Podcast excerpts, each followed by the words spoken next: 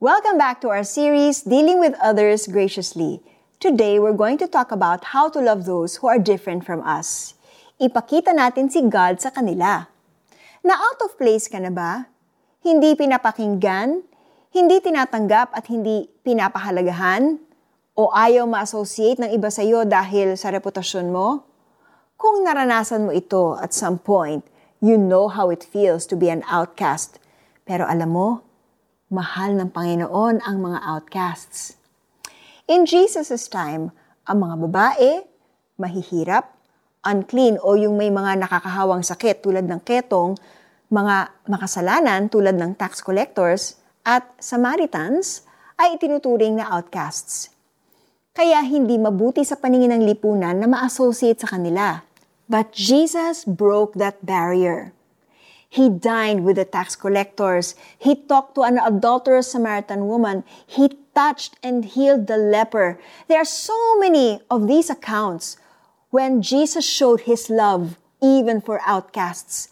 Nakita at nilapitan sila ni Jesus. Nowadays, may outcasts pa rin sa kalagitnaan natin.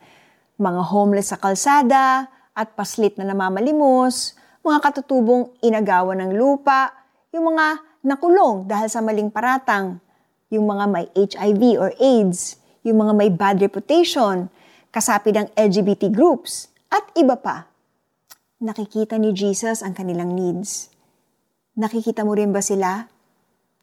As followers of Christ, we are God's ambassadors, and God requires that we act justly and love mercy and walk humbly with God.